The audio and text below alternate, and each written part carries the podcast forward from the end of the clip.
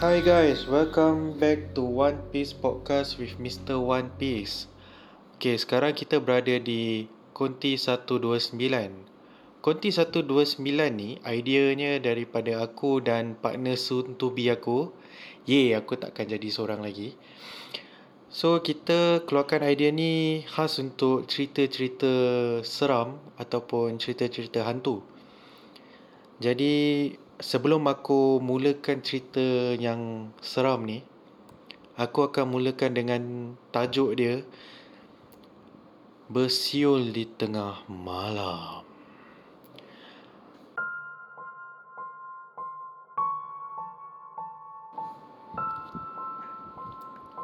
Okey. Aku akan menceritakan berdasar apa yang aku lalui dan family aku sendiri. Family aku ni dia baru family aku dan aku baru saja pindah daripada Toa Payoh. Kita pindah ke Sembawang. Time tu Sembawang penuh dengan blok-blok yang baru.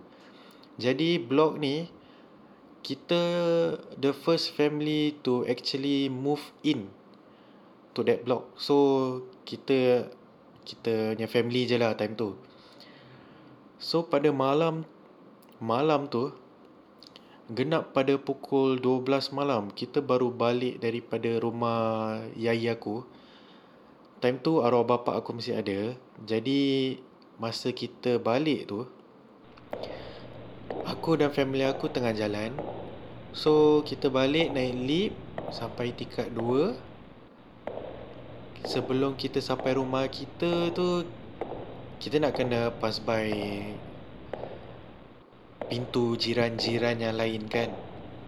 Jadi baru jalan nak menuju ke unit kita arwah bapa aku bersiul.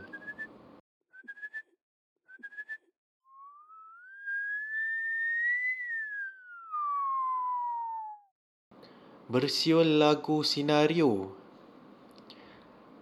Bila kita tengah jalan dan arwah bapa aku tengah bersiul, kita baru je pas baru nak pass by rumah jiran aku yang first. Rumah tu tengah renovation. Jadi pintu dia tak tutup. Pintu dia terbuka. Aku pun tak tahu kenapa pintu terbuka. Bila arwah bapa aku tu bersiul, masing-masing terdengar sesuatu. Aku terdengar radio. Mak aku terdengar orang berbual. Dan juga kakak dan adik aku pun sama juga.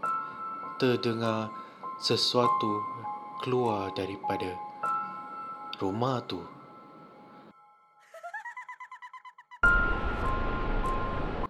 Terus arwah bapaku terdiam.